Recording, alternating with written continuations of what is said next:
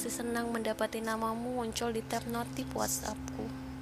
Dan betapa aku harus menunggu barang hanya lima menit untuk membalas agar aku tak kelihatan terlalu kegirangan dengan pesanmu itu. Pesan-pesan itu terbaca no effort. Aku ngerti. Aku terima. Aku gak peduli. Aku cuma ingin kamu tetap terhubung dengan aku.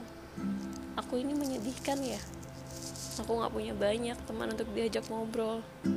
Lebih tepatnya, aku memangkas mereka agar aku tak perlu repot-repot terlibat dalam frekuensi obrolan gak, gak menyenangkan. Aku maunya itu kamu, tapi berharap pada hal yang mustahil. Seringkali tiap mendapat pesanmu, aku diserang kegelisahan yang sangat menyakitkan. Sudah pasti, aku bukan satu-satunya. Dan mungkin di saat aku menunggu balasanmu, kau tengah menanti pesan orang lain.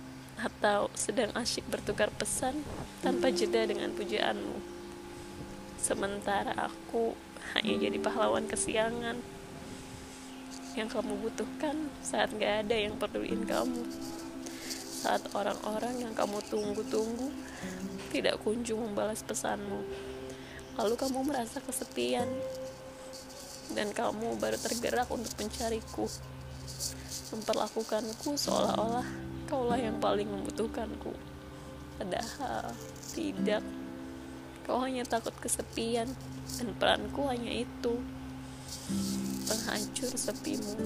Lalu ketika orang yang kau tunggu-tunggu datang lagi, Kau pergi, membiarkanku bersama sepi-sepi ini berulang kali. Selalu terjadi begitu. Dan entah kenapa, aku tetap saja dengan bodohnya selalu menunggu pesanmu.